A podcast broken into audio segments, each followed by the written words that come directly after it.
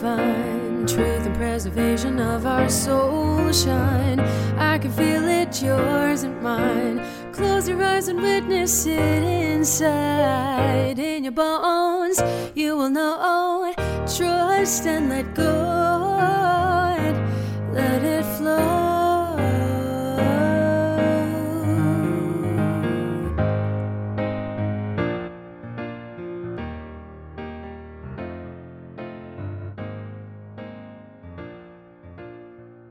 All Things in the Name of Love, with your host, Dr. Erica Riesberg.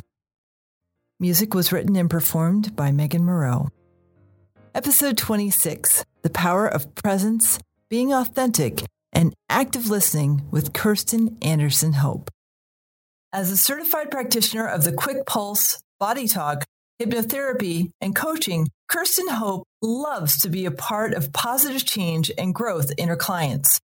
In addition to her certifications, Kirsten has trained in several additional areas, including Reiki, neurolinguistic programming, the emotional freedom technique, business coaching, applied intuition, and group facilitation methods. In the midst of a personal healing crisis, Kirsten turned first to hypnotherapy and then to body talk and the quick pulse to heal herself from eight years of debilitating neck pain. Using these modalities, Kirsten was able to resolve the problems that had plagued her for years, including anxiety, fear, relationship issues, and belief systems that kept her limited in life. Since then, Kirsten has combined her personal experiences and expertise in the study of human behavior and energy therapy to offer her clients an unparalleled and effective experience. Whether you are seeking to create a healthier lifestyle, reduce stress, improve your relationships, or heal your mind and body, Working with Kirsten will give you the insight and clarity for these issues to resolve. Kirsten, I am so honored that you're here on the program today. Thank you so much. Oh, you're welcome. I've been looking forward to this all day. So thank you for having me. Oh, yay. You're welcome. Oh, man. So I have the honor of knowing you personally. And what I love well, there are many things I love about you, but one of the things I love about you is your refreshing presence. Thank you. That's really nice You're of welcome. you to say. And it's really nice to hear. Thank you so much. Yeah, it's just this, I don't have to I, I mean I don't usually anyways, but but there's no there's no need for me to be anything other than me when I'm with you because it's just this this opening welcome sense of, hi, I see you. I see the divinity in you. And we're just going to start from there. And I just need to call that out and honor it. So thank you. That ah. is great. That's wonderful because that is always, I mean, that when I think about, well, I was thinking about coming on on this episode today, and I was like, well, what what do I have to say? you know, what do I do? And but really, that you boiled it down so well. You're so you're so good with your words. But to be fully present with people. And honestly, I love people. Like, I love, I think human beings, we are so interesting. Mm-hmm. Especially like with you, when you show up and you're all you and you're not hiding this place or hiding that place and and you really have that willingness to be open. I just, I think it's so interesting. I, I, people are fascinating, aren't they? I agree. oh yeah, and especially when you can when you have that intuitive sense and you sense there's something else right and they don't want to say it so you you you just sit there and hold space and sometimes they'll actually share that thing and that's when it's really mad it's just so magical because because then you know that your your presence is giving them the opportunity to expand into something more. Exactly. Exactly. And I also think too that that there's I think people hold themselves back even from themselves. Like they don't want to say what they need to mm-hmm. say. And so to have somebody, whether it's me or anybody else, to sit with them and say, you know, it's it's okay. It's okay that you're mad or angry or sad or worried or, or joyful or whatever the case may be to like have somebody just to say you know that's of course Of course, that's how it is for you. That's fine. I mean, I can't tell you how many people I, t- I work mostly with women, mm-hmm. almost primarily with women. And and then of course subsequently children and elders because they all kind of circle around women mm-hmm. but so many women i find in my practice they don't give themselves permission to to have the experience they're having they like mm. justify it away they compare it away they're like oh well you know what right do i have to feel this way or that way because so and so over there is suffering more or yeah. You know what I mean? And so just to have it be okay to be messy and to not have to justify your feelings, to just say, this is how I'm feeling and not have to explain it or justify it. I think that's probably what you are talking about is that feeling of just I think it's it's all fascinating. Yeah, it's it's it's not coming from a judgmental place. It's coming from the, no. I want to hear you. I want I I want to be yes. Yeah, and that's just so liberating. Yes. Yeah. Exactly. Exactly. And having that third party just hold, like you said, hold that space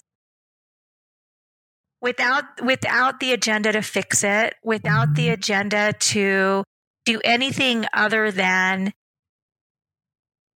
really uh, like my whole quest like if i'm talking to my neighbor or i'm talking to a client or i'm talking to my husband or my kids i'm always just like well what's that like for you.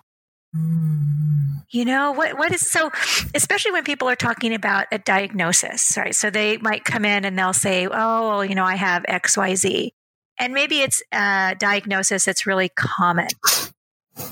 And I'm always like, yeah, but I understand that languaging, but what's it like for you? Like, what's like for you personally? What is it like? Mm. What are the feelings like? What are the sensations like? What is it like in your life? What is it, you know, what, what is that like? Wow. I think that's just I, I could listen to people talk about that all day long. and sometimes I do, but I just, you know, I just, I love it. Yeah. And, and how few people get that degree of, of acceptance. I mean, that's, that's such a gift. Right. Yeah. So is this something that you've always had or how have you cultivated it? What tell me about that. Well, so my mom has described me in the past, not this isn't in the present. I think she's, you know, more Anyway, she has she has said in the past that I'm kind of like a bull in a china shop. And what I take that and that sounds negative and I don't think that it was meant negative, but what that means is I'm always the person who's asking those questions. I'm I've always been the person who is pushing just a little bit further maybe than the comfort zone of the person I'm with, especially you know with family and societal norms and stuff like that. I because I really want to know what the truth is for you in this exact moment, knowing that it could be different tomorrow. It might have been different yesterday. And mm. so that sort of questioning mindset is probably where that seed was planted of always just wondering, but wait, what's what's happening? What's happening? What's happening? What's happening? And and then following that. And I remember when I was, oh my gosh, I must have been 17-ish. And I read this book, you might know it, How to Win Friends and Influence People, which I obviously don't agree with the premise anymore. It's very manipulative. but for me, what it did was it was the first sort of self growth, self improvement. I, I didn't even know that genre existed. And so it was the first time that I ever, like, it clicked where I was like, oh, wait, I can. I can influence my experience and one of the things, one of the tenets that that book teaches is to to quote unquote win friends is you get really curious about them. Mm-hmm. I don't know that I ever really had been before, and so because I had I was in a place in my life where I was trying to build new friendships, I took that to heart and I'm a rule follower. So if they say ask questions about other people, that's exactly what I did. But what I found was that it was fascinating. Yeah. Not to win friends, that that's sometimes a byproduct, but that's not even what I care about more than when you get really curious about the people who are in front of you, you learn so much more about the world, about them, about yourself. Mm-hmm. You know, like that's so probably that book, that silly book, is where it came oh, from awesome. originally. That's awesome. Yeah. You just never know. You never know what's going to put you on a trajectory. That I get. I yeah. I never knew that when I was working at the Maine Folklife Center digitizing audio, I would learn the innate skills of listening. Yes. And how to ask questions in ways that wouldn't get me a yes and no answer. Because I had countless hours of listening to really good interviews and really bad interviews. hmm And did I know? Kind of, because I love listening to. Okay, you're probably my age or close to it. Uh, when I was little, I had this little record player, and there would be books, probably by Disney, and accompanying records. I had that. I loved okay. that. Oh yes, yes, yes, yes, yes, yes, yes. And I I was dyslexic and this was how I learned to read. Interesting. And so I love storytelling so much mm. because that's what engages me. Right. So if I get the opportunity to hear a storyteller, man, I'm going to go to town with that. I'm going to ask as many questions as I can because then I'm going to get a really good story. Exactly, exactly. Than just the skeleton or the bare bones of the facts. That's not nearly enough. no, I want, no. I want, I want the whole story. There was a guy that I knew uh, named Sandy Ives, and he founded the Maine Folklife Center. And Sandy was by far one of the best storytellers I ever knew. And uh, when I was in grad school, we'd get together us and a couple other people and for over on holiday meals. And I would always go up to Sandy and say, Sandy, tell me a story. Because I knew. And at, when I graduated, we had a party at one of my professor's houses because I had graduated off site off cycle. And Sandy was there and he was developing Alzheimer's. And I sat next to him and I did my oh, it's gonna make me cry. I said, Sandy, tell me a story. And he couldn't remember any. Mm. Yeah. But he was such a powerful storyteller because he knew. And I think you and I share that, that curiosity, like that whole how do you get that person to tell those stories that they don't think are relevant? And that's it exactly. They don't they don't understand or see think of them as having any significance. But how lucky for you. How lucky yeah. that you were in a position to recognize the gift that he had and still has inside of him somewhere. Mm-hmm. Where you were cognizant enough to ask those questions, to oh, ask yeah. him to tell you those stories. So you have oh. that experience. Yeah. And and he completely influenced me in terms of how I listen. Mm. Hmm. Yes. Because active listening is such a lost art, and yet it's one of the most powerful ways we can connect. Right. Because there is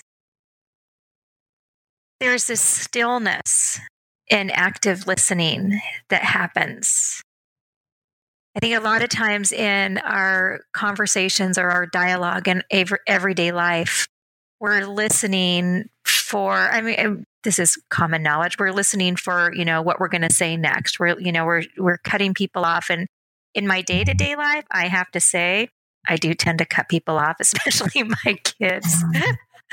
I try not to. Mm. But to be able to pause and really listen and give them that space to take that turn into another path where maybe they wouldn't have if we had just been listening for what we wanted to say next. Mm-hmm. So true. It allows that story to develop. And then in, in the application of what you do, to figure out how to help them. Well, and I don't do the helping. So helping is is source energy for sure. But one of the okay. things that I do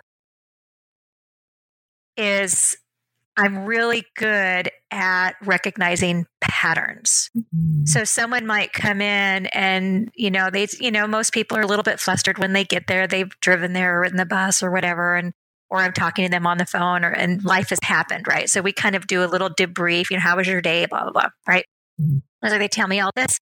And then we talk about, you know, what do you, you know, what's on your mind? What do you want to dress today? You know, and so on. And so then they talk down that tangent and I ask my questions and pretty soon a pattern will emerge.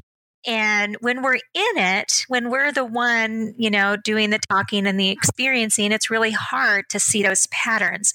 For me, it's really, really easy. Mm-hmm. So I'll say, oh, well, you know, that is exactly what you were talking about when you first came in. There's that correlation there. And, it, you know, and so, or if it's somebody that I've worked with over a series of time, it's really easy to look back and see. It's of course it's always easy to see somebody else's patterns, but in that environment, it's a safe mm-hmm. environment to say, well, let's look at this pattern, whether it's a physical pattern, whether it's an mm-hmm. emotional pattern or response pattern, an activity pattern, that there are global patterns to our lives and to our events and to our choices. And so to be able to reiterate that back to them and then do the energy healing around that if it's a priority is just a beautiful unfolding. Oh, yeah. Mm-hmm. Because, you know, there are our subconscious, what is it, 90% of how we operate is in our subconscious? Mm-hmm. That's, that's kind of overwhelming. Right. right. I don't want to know that I have. I mean, I accept it, but it's it's. I, I this is probably my ego saying it. It's disconcerting to me that I have so many patterns that I'm not even aware of that control how I show up in the world. Me too. me too. Absolutely, because nobody's immune to that. Right. There are people who have practices, daily practices that help them recognize those patterns more easily or more thoroughly for sure. And I know you're one of those people. Mm-hmm. Like I am as well. But does that mean that we don't ever have patterns? Absolutely not. you know? right. Right. It's we're human. We have bad days, we have good days, we get sick, we get healthy, we're happy, we're sad, we're angry, we're reactive, we're responsive. We're all of that. Mm-hmm. And I guess that's what in my practice anyways that's what i bring to it is just i am never one to sit there in my you know office or whatever act like acting like i've got it all figured out because i don't i know what i do well mm-hmm. And that's helpful right I, I do all of my personal care practices so that i can show up mm-hmm. and this is this is relevant to any any career choice right yeah. whether you are an accountant or sales or whatever the case may be, is when you do your personal work, you're more able to show up and show up fully for whatever is in front of you, whether that's a customer or a client or a computer or an audio, you know, program, whatever. Yeah. Yeah, because if I'm not, I know when I'm not doing a meditation every day or this new practice that you and I do of, of dancing right. 11 minutes a day. I mean, think, think about how radical of a concept that is to most people. Like, yeah, 11 minutes a day. I just dance. Right. What right. does that mean? It means I play and I forget myself. Exactly. And for me personally, because I tend to like to rise, reside up in my head, mm-hmm. is it gets me back into my body. It brings in that, and I can also get a little bit serious. And so you know, I was telling you before we started recording that I dance to disco.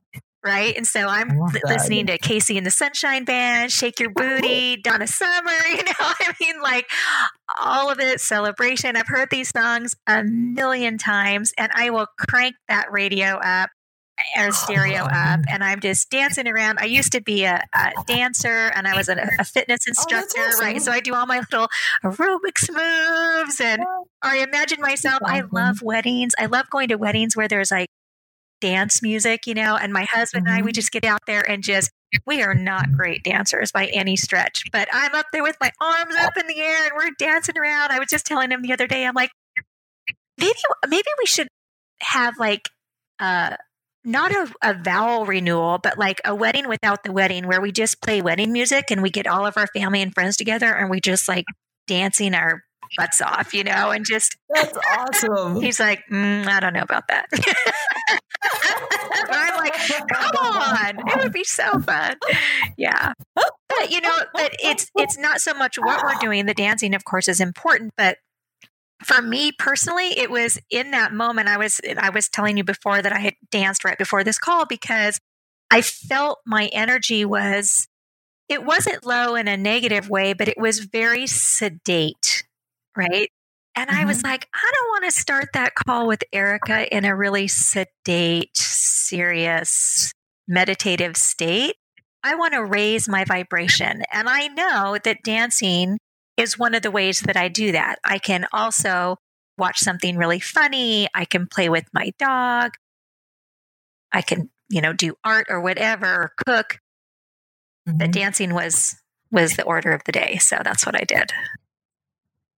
Oh, Which is so beautiful, and that awareness that you bring to it of of oh, I'm feeling not in my best state. So what can what is a go-to thing that I can do right now that is going to shift myself out of that state into something that feels where I want to be. Right, exactly. And what I would add to that is that it kind of goes back to intention. Like I of course I knew we were going to be having this conversation today and I meditated on that and I really explored what I want what I wanted that experience to be for me because I can't control you. I don't know what your experience is going to be, but of course my intention was that it would be great for you too, right? And and I I knew that I really wanted to have this conversation with you and feel fun and light and in spirit. And and dancing today was the way that I got there. But it, it goes back to that of you know, what do I want my that what do I want to go into that experience with? Because we have no idea what's going to yeah. unfold from there. But what we do have control over is managing our energy levels and our emotive states and so on. And so that's I guess that's why I why I did the disco dance.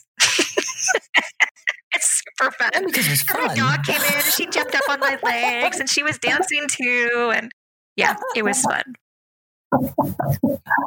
that's awesome. Well, and, and, you know that's something that's that's part of the self care. Yes, right. Is and and that's something you know, especially women, we we trip ourselves up with that all the time. It's like, well, I I don't I don't have time for, or I don't think I'm worthy, or like you can dance. Yes. Like that's a thing you can do. You can just play. You can sing to the top of your lungs off key. It doesn't really matter if you do something that's going to shift you out of that worry state, that's self care. And that's really important. Absolutely. Absolutely. And, you know, it's just, I think the other thing too is we, I, I'll only, I can only speak for myself. In the past, I was always waiting for something to happen outside of myself to have a feeling state.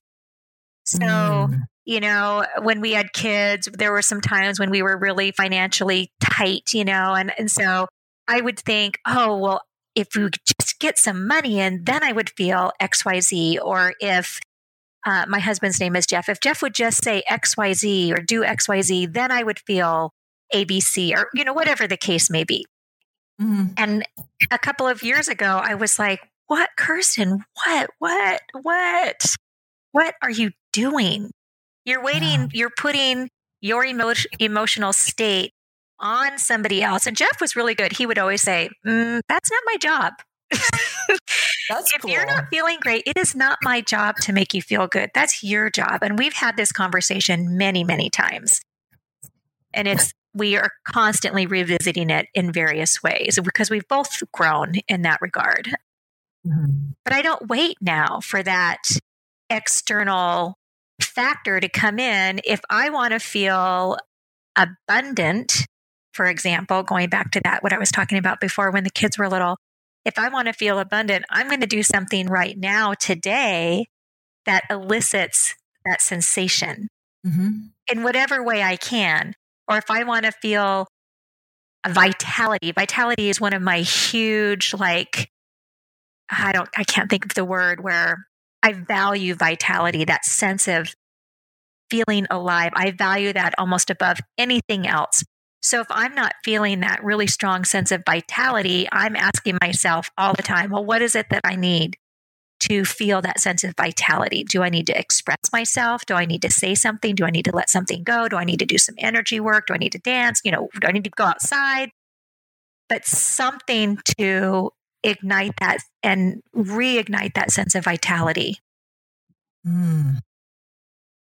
That is such a profound level of awareness of yourself and your needs. Yes. Of not putting it in other people's or other circumstances' hands. Yeah.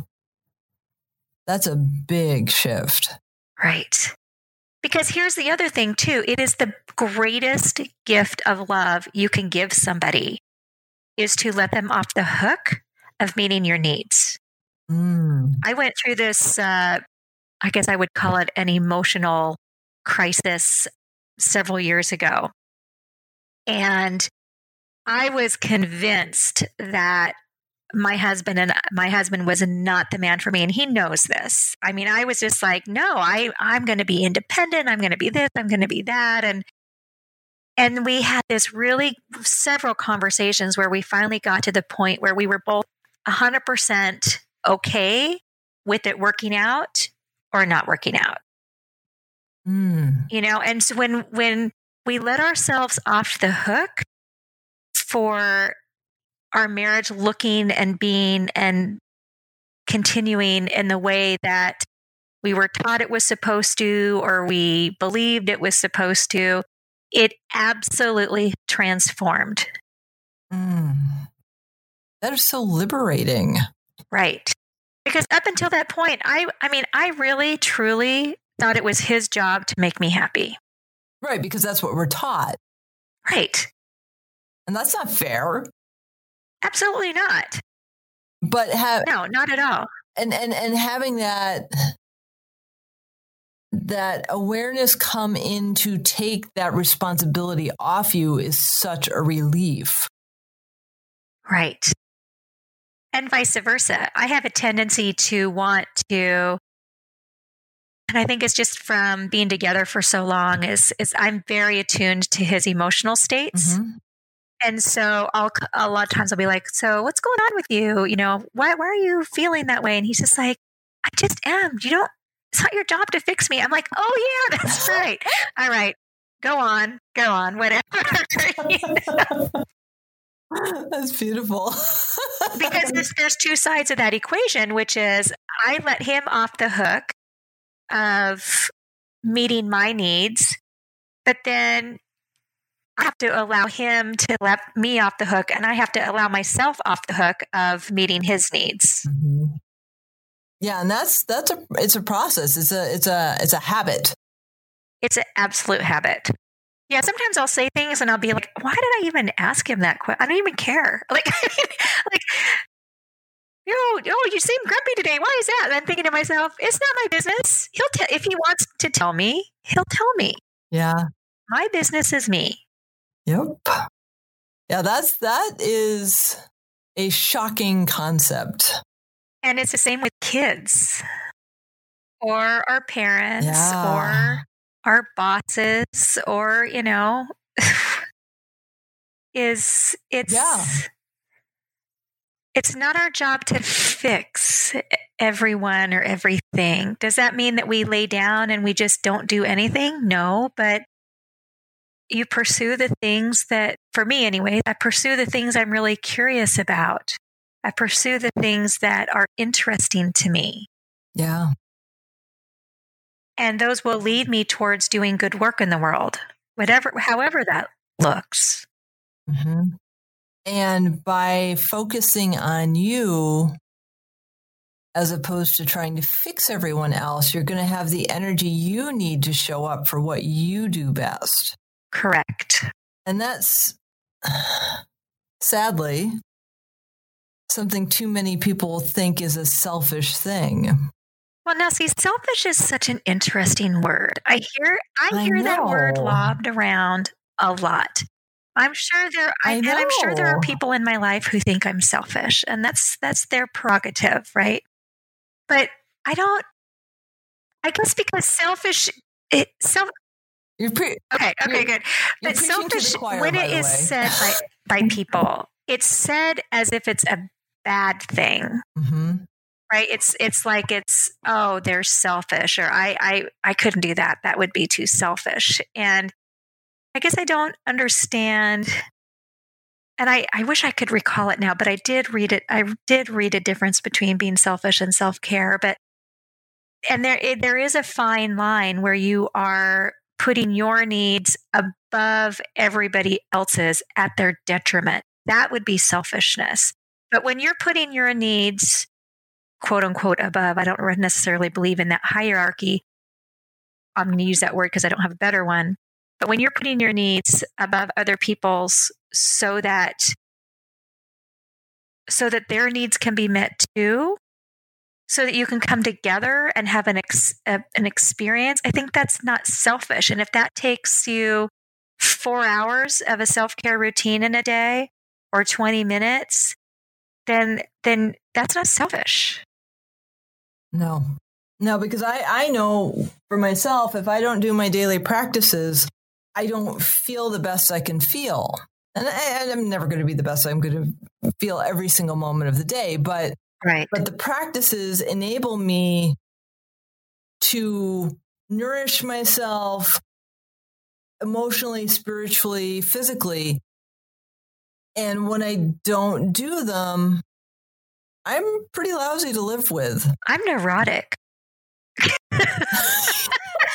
if I haven't done so, my husband just he just gives me crap all the time, and he, Jeff is just the nicest guy. But I was telling him the day I'm like, you know, my morning routine is four hours. How lucky am I wow. that I have created this life for myself where I have four hours. And you know, he jokes. So he's like, "Oh, gee, what do you have? Like a three o'clock client? So you're getting up at eight? You know, but but I know that. I mean, I know that if I don't take that time for myself in the morning and kind of to check in with myself and be still throughout the day, I am so neurotic. I get up into everybody's business. I start thinking about what everybody should or shouldn't be doing. And I can't believe they did this and that. And Mm-hmm you know, all of that sort of those that mind chatter that is just this constant barrage of opinions and judgments and planning and to-do lists and and I I can just get consumed with that. hmm I have to meditate a couple times a day. Yes. I do once a day, but then at the end of the day, at the end of the day, I really feel into my feelings of, you know, of mm-hmm. what happened that day. Is there any feeling left that I'm still carrying around? You know, mm-hmm. did I have an experience that I brushed off because I was too busy to feel it? And I'll do that. Oh, you're doing high end. And granted, my four hour routine includes exercise and getting ready for the day. So to be fair, I'm not sitting there meditating for four hours.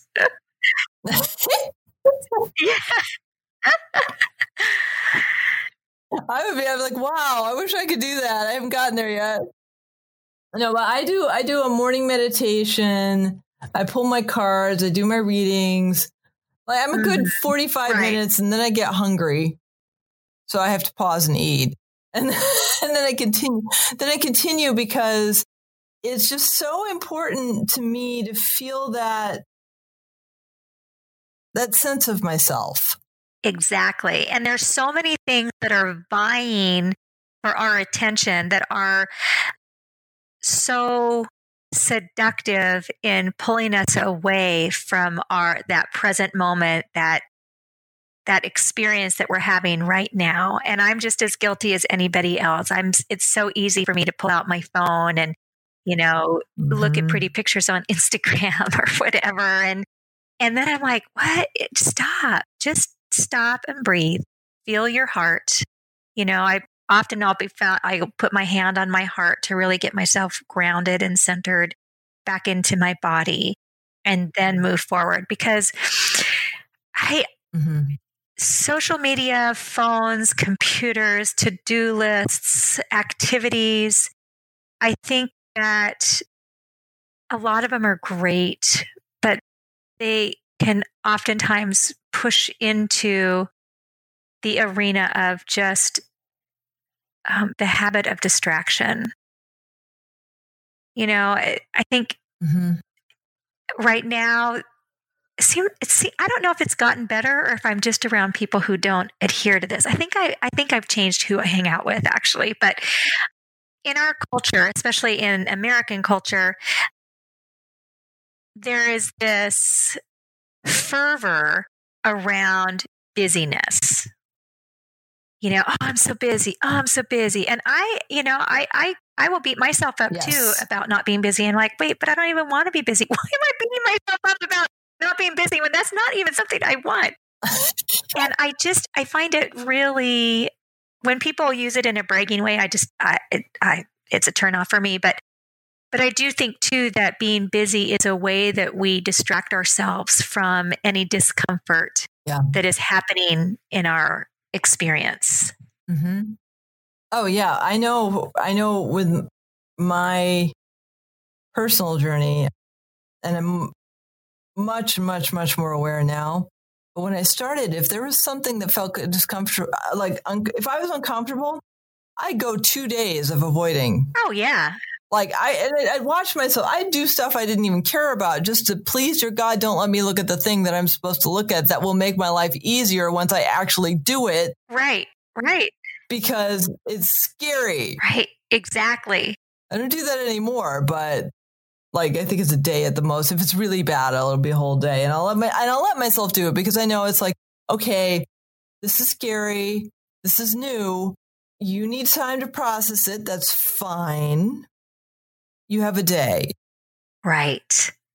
That's great that you can kind of you. It's it's almost like you're giving yourself the safe container. Mm-hmm.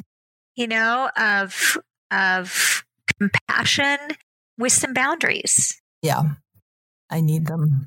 Yeah, that's beautiful. I need boundaries. we all need boundaries. Boundaries are good.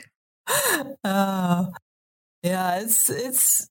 I how how long have you been on your spiritual journey? Well, Since I read that book. okay.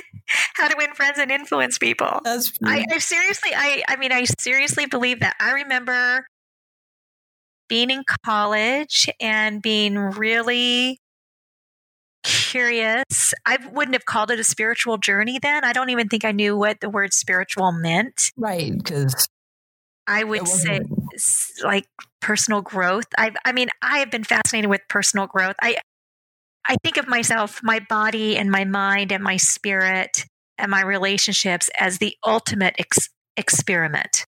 Mm. Like I always am experimenting with what I can, you know, how I can push the limits of my body. How, I mean, just what, just really exploring the potential. Mm. I like that. Of, of what's in front of me. And so, yeah, I would say back when I was in high school wow. or early college, somewhere in there. Not to say that I was self aware by any stretch of the imagination in college. I don't know. I don't know many people who are. no, no, no, no, no, no, no, not at all. No, not at all. In college, I think I was drunk for pretty much the, entire time. Oh. But but in between those bouts, I was thinking and thinking about what am I doing, and not to say that I was very successful in doing anything about it at that time. I didn't have the maturity to do that right. it was always in the back of my mind. I always kind of had a book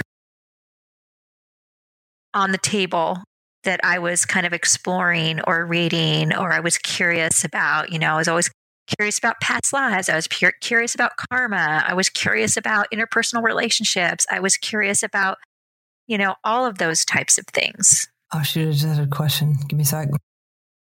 Okay, so as you've gotten older and as you have, I'm not sure if embrace is the right word, but that's the word that's coming through.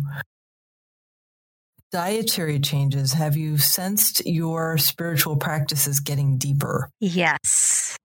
So, one of the things I know about doing, and I think of my work as a spiritual practice as well. Yeah. So, I've noticed a, lo- a while ago, uh, a couple of years ago, that I gave better, deeper sessions if I had not eaten anything. Oh, interesting. hmm So, I always go to work on an empty stomach. Always.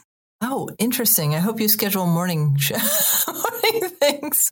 I don't. I, I I I book from the afternoon up because I'm not a morning person because I'm so busy doing that four hour. but but yeah, so I always go with an empty stomach because I have found that not eating for work, I it's it's easier, it flows better, the sessions are deeper. And I, you know, I don't know, I don't know what that's about. interesting. And I can't remember your question. Your question was something around dietary changes. Yeah. Oh, dietary changes and if they deepen my spiritual practice. Well, fasting is a good one. Yes, I'm a really good faster. So, yeah, fasting is a natural, it is my natural way of eating, anyways. Okay. So, intentional fasting is not a big deal for me. I do understand that it is for a lot of people, hmm but for me, it's not. That's my preferred state is to be in a fasting state. Oh, wow. Yeah. I love my fasting days. Interesting. hmm I think if I didn't swim, that would probably be better for me to do. Right. Right. I get a little ravenous on swim days. Right. I know. Yeah. I, you know, it's funny. So I'm a runner and I find that running uh, staves off my hunger quite a bit. really? hmm Interesting. hmm Not so much with swimming. Yeah. But, you know, it, what fasting did for me was it really forced me to sit with was I really, the question of, am I really hungry? Or do chocolate chips just sound good? you know, Mm, am. I really hungry? Or do I just feel like it's time to eat? Am I really hungry? Or is it, or did something upsetting just happen? And that one actually is a really big one for me. Mm. Like fasting is easy unless I am upset, unless something has, you know, rocked my emotional world.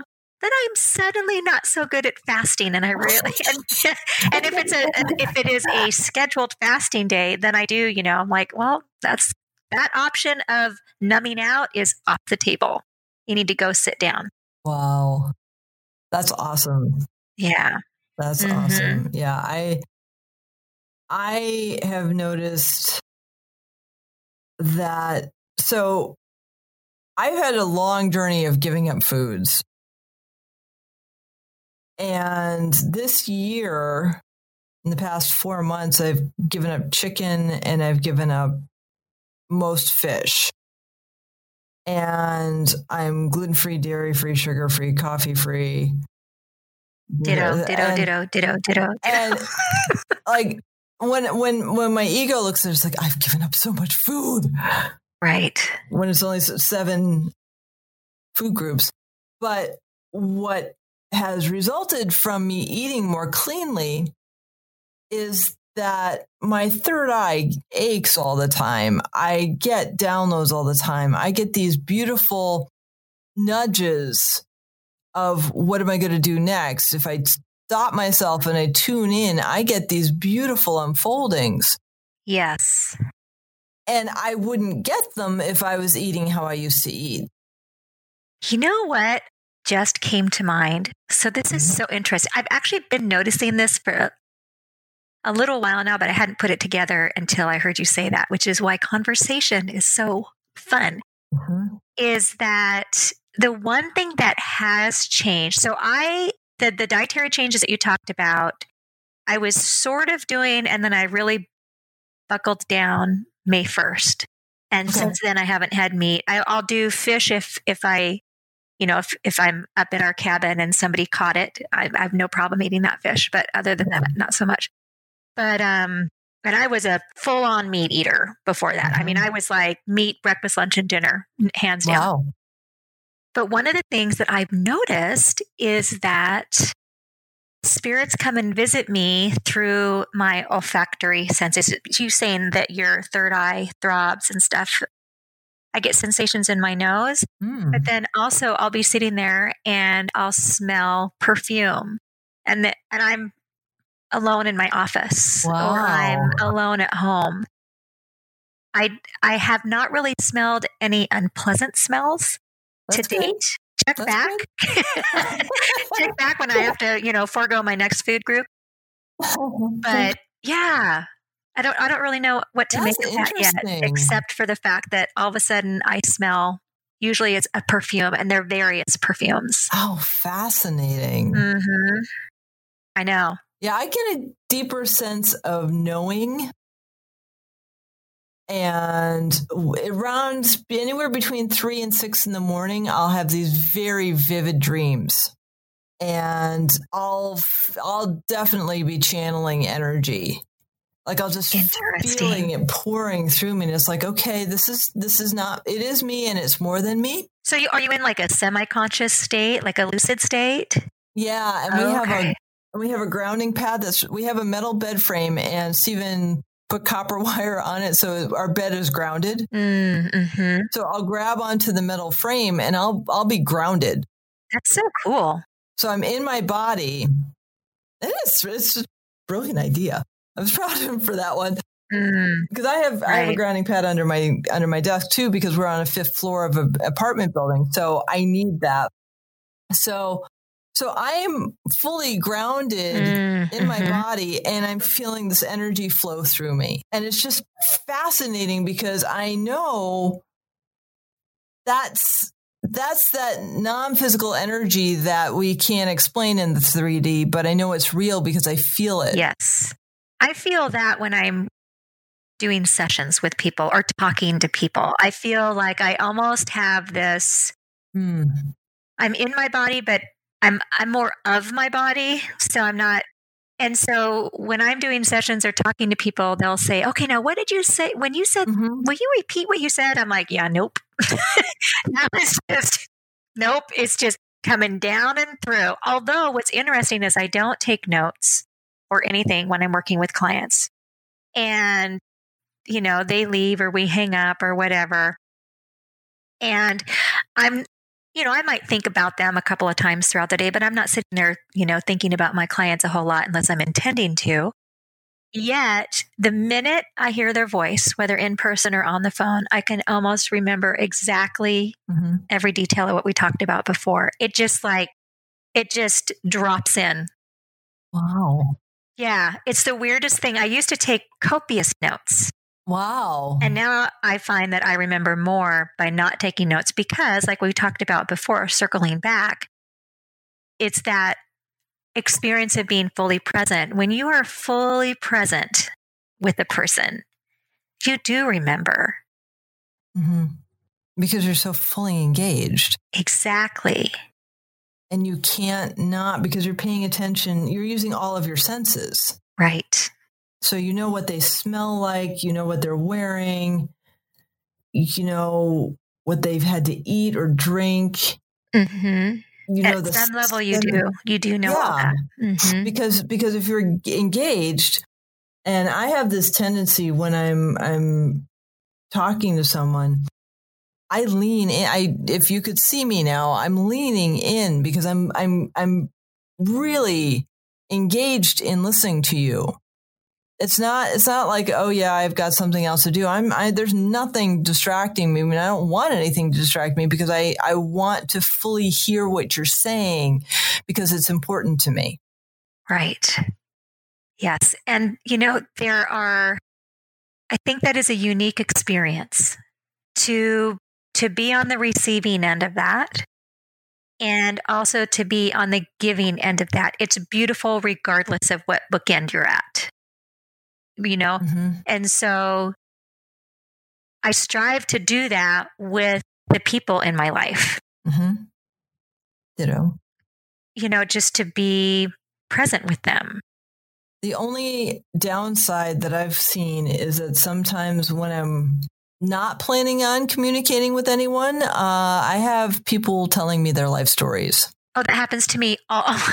That's so funny because when I'm out with Jeff eh, or the kids or whatever, we're shopping or whatever, people, they do, they come up and they'll, you know, I tend to be pretty conversational. I'm an introvert mm-hmm. by nature, but when I'm out and about, I try to make a point to really mm-hmm. sincerely engage with the people who are helping me, whatever.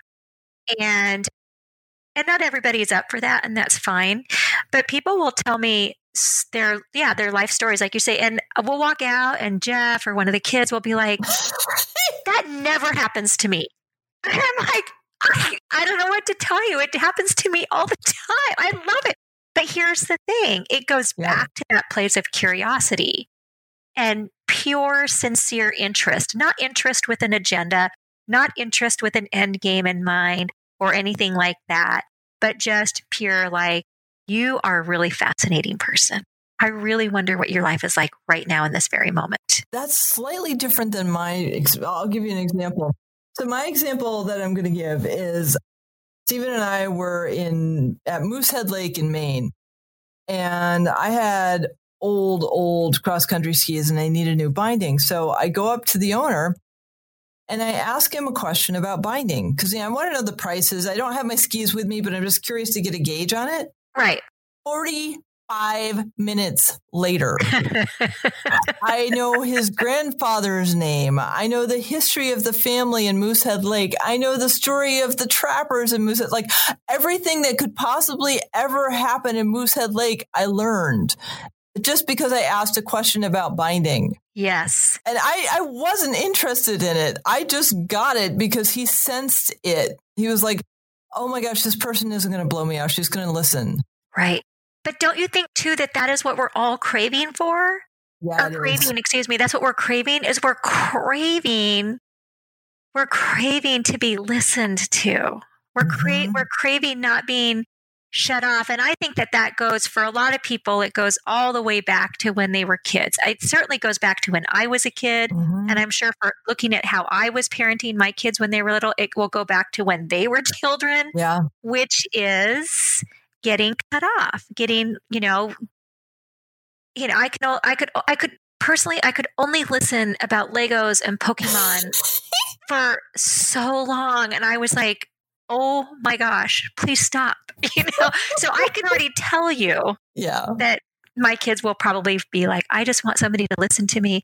But you know, I had this experience with my son, and he is just, I, well, obviously, I love all my kids, but we have three, and our middle child, Thomas, he's any motor. He would, he would, if he listens to this, he'll, he will be like, "Yep, that's me," right?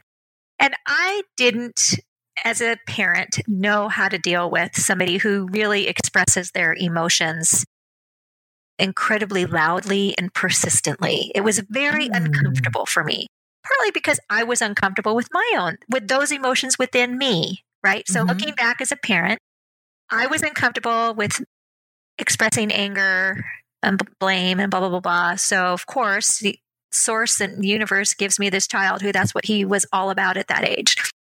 And it was super uncomfortable for, for me. So I just basically was be like, hey, you need to go in your room. You need to either go run around the yard or go in your room because I can't mm-hmm. I can't listen anymore. And and this was again a part of my whole self growth journey, spirituality. And I had gone to this um, shamanic journeying class, and I was going to pick him up from soccer practice. He was probably can't remember how old he was, maybe maybe fifth grade, sixth grade, something like that. Mm-hmm. And I must have had some sort of an altercation with him earlier in the day because I was getting ready to pick him up and I was just I would I did a little shamanic journeying right then and there asking the spirits to please tell me what what can I do to really help him in his life in managing his emotions and and all of that and you know I was very cognizant of of trying not to shut his his individuality down. Mm-hmm. But at the same respect, I mean, we also had to like live in, in the world. And so, right. What I was shown was they said, you need to, you just need to listen to him. Just listen. Don't redirect. Don't reframe. Don't look on the bright side. Don't, don't interrupt. Just listen. And so we got home and the next time he had he was having a tantrum and i i warned my husband i said okay this is this is what came to me. This is what i'm going to try next. Mm. and so thomas was you know having a big fit about something and and, and i had told him i'm like "Can go in your room and feel those feelings and i went up there and i sat on his bed and i was like tell me all about it and I said, I'm not going to interrupt you. Mm. I'm not going to give you advice. I'm not going to tell you what you should or shouldn't be doing. Just tell me what's going on. And he was like, blah, blah, blah, blah, blah, blah, blah, blah, like his, he can really go on, blah, blah, blah, blah, blah, blah. And he, and he would want, he would start to wind down. and I would say, I looked at him and I said, oh, it sounds so hard. What else? And he would, oh my gosh and he would he would you know just burst out you know and then he would kind of wind down. And we went through that cycle over like especially this first time we went through that cycle over and over and he was mad and he was screaming and he was yelling and i was just super still in my body. And to to put it in reference what i would have done previously is i would have been constantly trying to reframe him. I would have constantly been trying to give him well, look at it this way. Well, look at it that way. Well, what about this? And and I didn't do any of that. And it was probably two hours wow. of him. I know of him winding down and then me saying, what else? That's all I did as I just kept saying, what else? What else? What else? And then he eventually crawled over into my lap. And I mean, he was, you know, he was when you're getting to the fifth and sixth grade, you don't typically crawl in your mom's lap a whole lot at that point. Oh. He crawls over and he's just like, Thank you. Mm. He's like, You just understand. And I was just, I mean, I, it was just like, I felt like the angels were singing. Right. They were just like, right. Ah. And that's what we just continue to do. Every time he had, you know, mm. a fit, I would just listen and and not be thankful when he when it died down, but egg him on a little bit more. Mm. Yeah. And he's 22 now. And he still does it sometimes. You know, and that's okay. Oh. I mean, you talk about I, I mean, I've heard you talk on on your podcast before, and, and mm-hmm. you and I have had these conversations in our the different groups that we're in. Is you talk about really encouraging somebody to feel your feelings. That's what I was doing, unbeknownst to me. That's amazing. But I think that, yeah. And thank goodness for that journeying class to bring that to my attention because I, I would not have come to that on my own by any stretch. And so, but I do think that that is what we're all craving. We all just want to say what we need to say. Right. And let that be enough. Mm-hmm. Definitely. Mm. Thank you for showing us that example. Because that's that's so powerful and it's such a I won't say it's simple, but it's needed. Well, it is simple. It's not easy. It's not easy when it's yeah. five o'clock and dinner needs to be made, you know, and homework mm-hmm. needs to be done but it was so necessary. And it was, it for me, it was a gift to myself because it was the first time I parented, well, one of the first times that I really parented from a place of authenticity rather than what I was taught or what I read in a book. You know, or what was modeled to me by, you know, various friends or people that I knew that had kids is is that that was something that that was unique. It felt really good. But it also fit his personality. If I had gone to one of my other children and said, Tell me more, tell me more, that would not have fit their personality at all. So it's very situational and it depends on the person. Sure does. I mean that that's the thing with with school is this learning is such an individualized thing. And to try to teach 30 kids with all 30 different learning styles, I don't know how teachers do it. I have so much respect for teachers and educators. That's I mean, I got to tell you, I just, it is incredible yeah. what they do for our children. It's just, mm-hmm. it's, it's, I can't even express what, what educators do for our children. Even like my kids, two of my kids are still in college, or our kids are still in college. And in fact, our youngest was telling us about a conversation she had with she she was living with my brother over the summer for work. And so okay. she was kind of off with another set of adults and they were having some sort of a dinner get together and and one of the people at the dinner party said something to her that really landed that really helped her see something from a different perspective. Now I can't remember where I was going with that. totally lost my train of thought. Teaching. oh, just that that everybody is educating and just that the influences that adults have on children by example, by what they do, by what they don't do, by what they acknowledge, but what they don't acknowledge, and just that it's incredible. Um, it's incredible. But I think the biggest thing that anybody can do for kids is to is to allow them not allow that's not the right word to encourage them to question what and why. And mm-hmm. I can say as a parent, I did not appreciate being questioned my what and why, you know? Time, I wish going back, I wish I if I wish I had the information that I do now, I would probably parent quite differently. But I also know in the way that the universe right. works, it was perfectly aligned with what was meant to be. But in any case, because not to say that they sh- need to be questioning the what and why because they need to question you as a person, but to teach them that it is okay, to teach them to work that muscle. Because as mm-hmm. adults, how many times have I found myself doing something where I never questioned the what and the why? I'm just doing it because mm-hmm. everybody before me did it or everybody around me is saying mm-hmm. this that's how you're successful or that's what success is or or what have you. And I didn't, I didn't ever question the what or the why. But when you do, even if you end up doing the same thing, you don't change your behavior. You're doing it for your own personal reasons, not just by rote. I heartily agree. And my darling, we are over we are over an hour. Which does not surprise me we need what? to I'm just getting started. Again.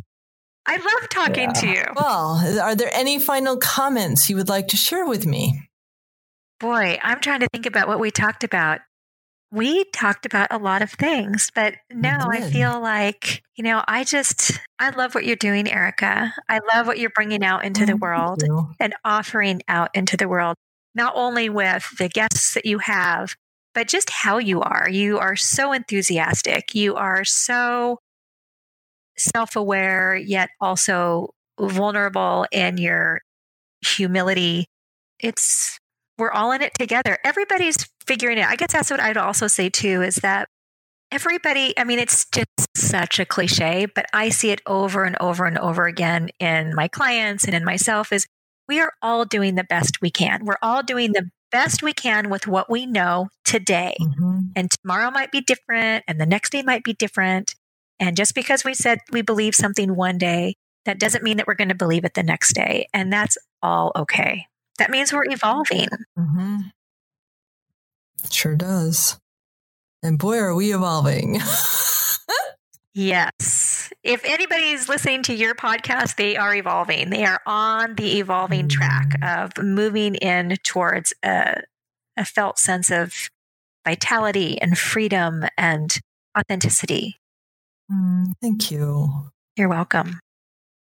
The action item of the week is to pay attention to how you show up when you're engaging in a conversation. Are you fully listening? If not, see what you can do to tune in to getting genuinely curious.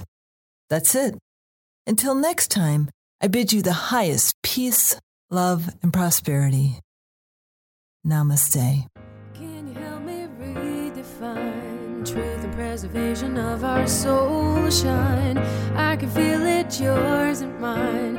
Close your eyes and witness it inside. In your bones, you will know. Trust and let go.